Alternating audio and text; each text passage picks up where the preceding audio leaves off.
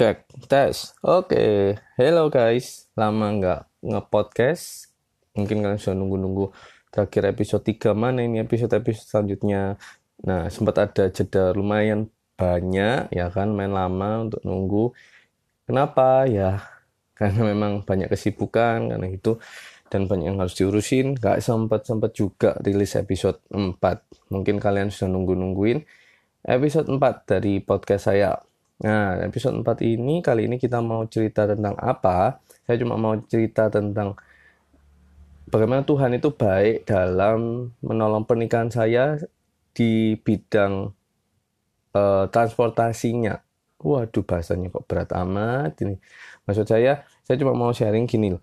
Uh, Tuhan itu lakukan banyak mujizat dalam pernikahan saya waktu waktu itu gitu, waktu prepare kayak gitu juga. Dan nggak mungkin semuanya itu bisa selesai diceritakan satu-satu dalam satu podcast. Karena itu saya berniat untuk menjadikan itu beberapa episode. Nah di episode 3 kemarin itu sudah bilang tentang tempat wedding. Bagaimana Tuhan itu tolong dengan ajaibnya uang yang cuma sekian nggak cukup. Eh Tuhan bisa kasih yang terbaik sesuai impian terliarnya saya dan istri. Dan kali ini soal transportasi juga Tuhan itu luar biasa baiknya. Transportasi yang saya maksud di sini itu adalah lebih ke mobil pengantin mobil pengantin. Jujur saya ini bukan dari keluarga yang kaya raya bukan anak sultan yang punya mobil uh, Rolls Royce BMW atau apa pun nggak punya helikopter nggak punya jet pribadi uh, dari keluarga biasa-biasa. Istri pun juga demikian bukan dari keluarga yang kaya. Kami berdua ini dari keluarga yang sederhana dan cukupan lah. Semuanya serba cukup bisa hidup pun cukup kayak gitu. Dan memang nggak ada mobil di di keluarga besar kami gitu loh. Ada pun nggak cocok untuk kalau buat buat wedding karena mobilnya cuma Yaris gitu aja. Itu pun punya mama saya dan kami sempat untuk mau mau sewa kapan hari itu sewa. Memang sih ya, rada mahal antara sekitar satu setengah juta sampai dua setengah juta tergantung mobilnya waktu itu. Dan dihitung-hitung-hitung ada sih budgetnya untuk untuk itu tapi kami perlu mobil yang e, bisa mengantar kami itu dari tempat pemberkatan ke tempat resepsi, lalu mobil itu harus kembali lagi ke tempat pemberkatan untuk jemput papa mama, gitu. Dan rata-rata e, dari beberapa vendor persewaan mobil wedding nggak ada tuh yang mau, nggak ada yang mau seperti itu. Mereka maunya cuma sekali jalan dari tempat pemberkatan ke tempat uh, resepsinya kayak gitu. Jadi ya, ya dengan harga segitu sih agak mahal dan ada pun mobilnya kecil-kecil. Terus singkat ceritanya, um, waktu itu kami sempat cari-cari-cari, tanya-tanya, dibantu sama adik ipar juga waktu itu cari-cari-cari, nggak nemu juga. Saya sempat pusing banget itu sudah ah nggak mau mikirin itu gitu, sudah nggak mau mikirin itu. Wis saya berserah sama Tuhan. Tuhan pasti punya cara. Entah gimana ya caranya gitu. Tapi saya yakin percaya Tuhan pasti punya cara. Ya udah nggak mau mikirin itu. Nah hari itu saya ingat itu hari Sabtu. Hari Sabtu dari pagi itu sudah coba cari di Instagram cari di sosial media lainnya yang mobil-mobil pengantin sudah WA juga kayak gitu.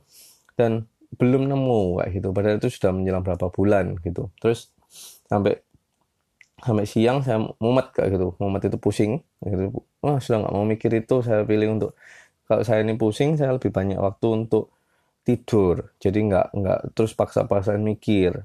Jadi mungkin karena saya tipenya kayak gitu ya. Jadi kalau terlalu pusing ya saya tidur aja. Ngapain ribet-ribet mikir terus-terusan ya kan? Nah sebelum tidur ini uh, waktu itu masih WA sama calon istri. Calon istri bilang uh, ngajak saya itu untuk pergi ke BG Junction. Karena hari itu itu ada pengundian. Nah, kalau kalian tahu di BG Junction Surabaya itu tiap bulan nah, memang ada pengundian, bisa motor, bisa mobil. Nah, hari Sabtu yang itu kebetulan adalah pengundian Grand Prize mobil.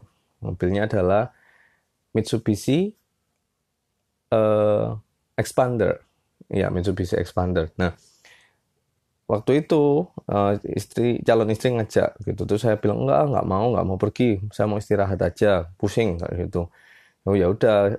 Terus akhirnya calon istri pergi sama adiknya kayak gitu. Nah pengundiannya itu sekitar jam 4 waktu saya nggak nggak ikut saya tidur kayak gitu. Bangun-bangun tidur siang sekitar saya sekitar jam limaan setengah jam limaan. Terus saya cek handphone. Uh, istri ini bilang kok sudah dapat mobil? Nah bayangan saya adalah karena masih uh, tegang sama mobil wedding persewaan mobil wedding saya langsung nangkepnya itu oh puji Tuhan sudah nangkep eh sudah nangkep sudah dapat mobil untuk wedding gitu yang bisa disewa puji Tuhan Terus saya balas chatnya kayak gitu. Oh puji Tuhan ya sudah dapat mobil yang disewa berapa? Satu setengah juta atau berapa? Terus calon istri ini bilang, oh bukan, bukan untuk yang disewa. Ini kita dapat mobil, menang undian di BG Junction. Saya saya cuma diam sebentar. Oh iya ya. Oh iya ya, dia kan tadi pergi ke BG Junction ya sama adiknya. Undian ya. Undiannya hari ini mobil lagi. Terus saya mikir dia, sebentar, sebentar, sebentar. Oh, oh iya ya. Terus saya tanya mobilnya apa? Dia bilang Mitsubishi Expander. Terus saya diem dan nggak bisa ngomong waktu itu karena wow, wow, beneran dah. Iya beneran. Ini sampai gemeter semua katanya gitu. Dan wih, kalau saya cari di di internet itu harga pasarannya Expander ini ada sekitar 250 juta gitu dan sungguh suatu yang mustahil sebenarnya kalau dilihat-lihat. Kenapa? kalau bukan Tuhan sih, ini pasti pasti bukan bukan karena kami, bukan karena kami pure, bukan karena kami, bukan karena kami sering belanja di BG, kupon kami banyak, bukan. Kalau saya mau buka-bukaan, kuponnya istri itu yang dia ikutkan untuk undian itu adalah cuma 15 kupon. 15 kupon. Nggak sampai 20 loh ya, 15 kupon.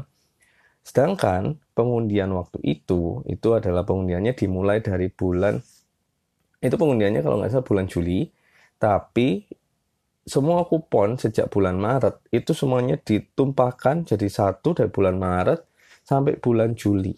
Bayangkan, itu semua tumplek-blek di sana ratusan ribu kupon atau mungkin jutaan kupon ya kan? Dan kuponnya kami which is itu cuma 15 ya kami memang kalau di BG nggak nggak sering sering belanja. Kami cuma makan dapat kupon beli-beli beberapa barang. Cuma 15 dan diundi ketika undian pertama langsung muncullah nama uh, kata itu kan atas namanya adiknya istri saya gitu. Jadi begitu langsung yang muncul namanya dia kayak gitu. Dan naik panggung terima itu apa kunci-kunci simbolisnya itu gemeter semua. Dan lagian sampai ke turun panggung pun saat difoto segala macam orang-orang itu langsung berebut salami bahkan ada beberapa makelar langsung pengen ini nggak dijual langsung mobilnya dan kawan-kawannya itu. Tapi istri dan adiknya itu sempat gemeter juga karena banyak orang sekali di situ. Dan mobilnya cuma perlu ditebus dengan harga pajak mobilnya. Yang mana itu cuma seperempat dari harga harga baru mobilnya. Wow luar biasa loh. Bayangkan maksudnya dari sini saya mau saksikan adalah mungkin orang lain mikir mereka punya kupon sudah seribu dua ribu kupon mungkin mungkin loh ya. Dan mereka merasa mereka bisa menang karena mereka punya kupon punya modal. Tapi yang yang mau saya saksikan adalah uh, pure mobil ini adalah kasih karunia pemberian dari Tuhan. Bayangkan loh 15 versus jutaan kupon and then dipilih satu dan dapat. Dan itu ya tepat pada waktunya Tuhan. Ketika kami lagi butuh mobil Tuhan itu kayak kasih ini loh kamu nggak usah sewa. Nih tak kasih pakai untuk selamanya. Kadang saya renungkan wow Tuhan itu baik loh dalam hidupnya saya. Dalam hidupnya kita juga saya percaya kalau Tuhan itu bisa tolong saya setiap kita juga setiap anda yang dengerin podcast ini juga pasti ditolong Tuhan dengan cara yang ajaib dengan cara yang mungkin lebih luar biasa dari cara saya dan akhirnya memang benar, ketika hari H uh, wedding, mobil itu yang dipakai. Kami hiasi sendiri, kami beliin bunga dekorasi untuk mobil sendiri, kami pakai itu dari tempat pemberkatan ke tempat resepsi, pakai mobil itu sampai hari ini pun mobil itu dipakai sebagai mobil keluarga besarnya istri sama kadang dipakai juga untuk jalan-jalan keluar kota. Mungkin kita pikir wah ada ya cara Tuhan seperti itu. Ya, yes, saya sudah lihat sini Tuhan itu baik. Jadi apa yang nggak mungkin? Apa yang nggak mungkin? Nggak ada. Bagi Tuhan tiada yang mustahil. Kalau iman kita percaya, kita mempercayakan hidup kita sama Tuhan. Percaya deh, Tuhan itu selalu pelihara hidupnya kita. Selama kita berpegang pada ketetapan-ketetapan dan perintah-perintah Tuhan, nggak ada yang mustahil buat Tuhan. Tuhan janjikan Tuhan akan berkati. Tapi ya itu, jaga hidup kita benar, jaga hidup kita itu sesuai dengan apa yang Tuhan perintahkan, nggak serong kanan, nggak serong ke kiri, lurus saja di jalan Tuhan. Maka lihat deh, hidup kita itu penuh dengan mujizat. Kita nggak usah bingung, kita nggak usah bingung tentang berkat, kita nggak usah kejar-kejar berkat. Justru ketika hidup kita benar, kita tertanam dalam firman, tiap hari makan firman, dapat rema, melakukan firman. Lihat deh, kita nggak usah kejar-kejar berkat, tapi berkat yang akan mengejar kita sampai sampai kita bisa bilang Tuhan cukup. Itu yang eh, doa Bapak kami bilang. Cukupkanlah makanan kami pada hari ini. Berikanlah kami pada hari makanan kami yang secukupnya. Cukup itu bukan berarti kekurangan dan ngepas. Bukan, cukup ini adalah kita itu dikejar-kejar berkat, kita itu dapat banyak berkat, diberkati Tuhan luar biasa. Saking banyaknya, kita itu sampai harus bilang Tuhan, cukup, cukup Tuhan, cukup, stop. Aku kulkasku sudah penuh, aku sudah kenyang. Nah, di situ loh, orang yang dikejar berkat adalah orang yang dia mau taat sama Tuhan, orang yang setia, dan juga orang yang bisa dipercaya. Jadi orang yang bisa dipercaya. Kalau hari ini kita dipercayakan hal yang kecil, kerjakan hal yang kecil itu dengan bertanggung jawab, dengan sepenuh hati. Jangan asal lepas gitu aja. Karena orang yang dikejar berkat, selain dia pegang perintah Tuhan, dia juga dia juga menjadi orang yang bisa dipercaya dalam pekerjaannya, dalam pelayanannya, dalam hubungannya di keluarga.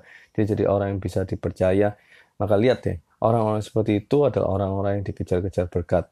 Saya pun masih terus belajar untuk jadi seperti itu. Jadi yuk sama-sama semoga dari podcast hari ini ini yang cuma sepersekian belas menit ini itu dapat jadi berkat. Siap kita yang masa aku dalam masalah.